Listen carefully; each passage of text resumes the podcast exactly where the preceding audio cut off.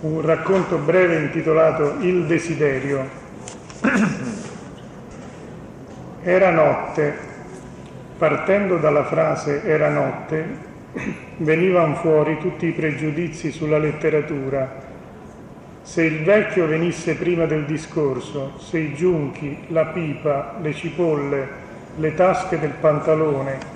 l'odore del tabacco, l'umidiccio del prato che trascolorava dal verde agfa dai toni chiusi al verde slavato autunnale posticcio,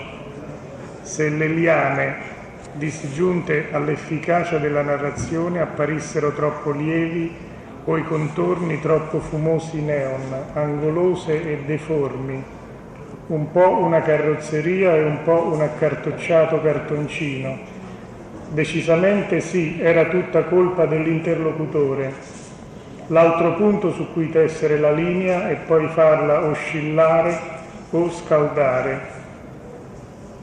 Era notte, accanto al tavolo di legno, nel silenzio del lume,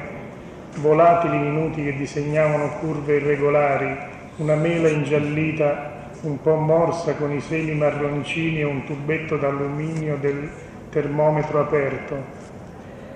l'interlocutore dal cavo intelletto incolore e foruncoloso, o l'altro, il parente più genuino, più sapiente e meno rigido, meno accorto,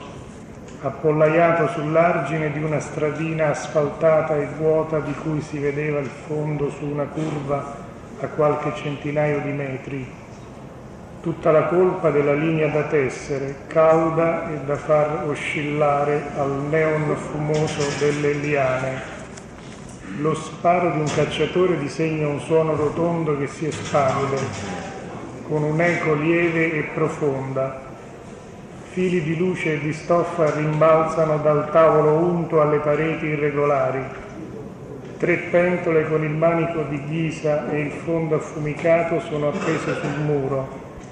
a terra due lumache poggiate su un mattone spesso di terracotta. Hanno disegnato una traccia violacea tutto intorno.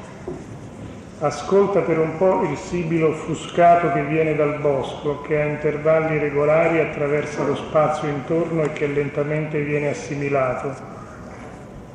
Con una musica o un desiderio interrotto disegna la mappa da tessere,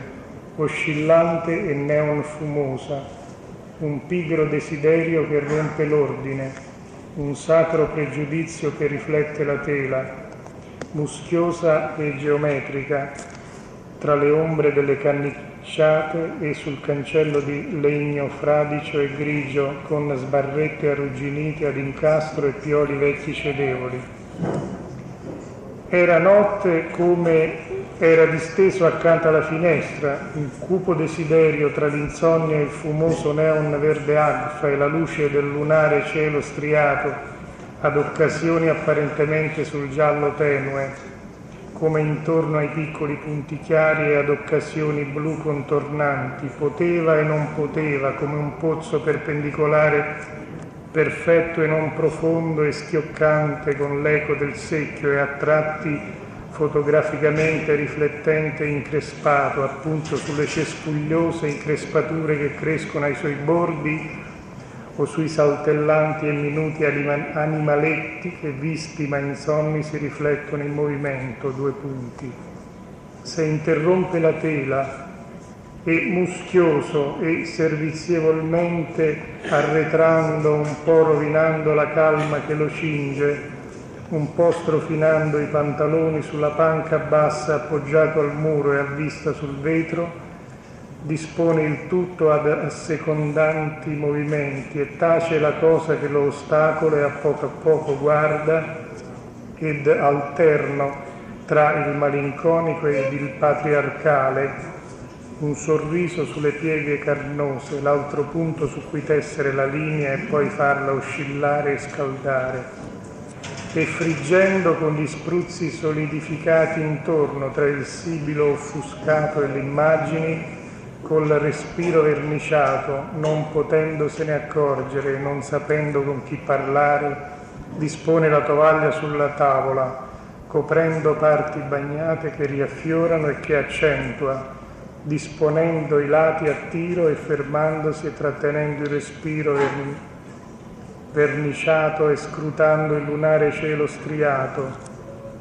poggiando la pentolina con il manico di chisa sul tavolo ed annusando l'olio fumante dal sapore di chiara d'uovo abbrustolita, scacciando l'idea di ciò che lo ostacola con guerresca e sorridente astuzia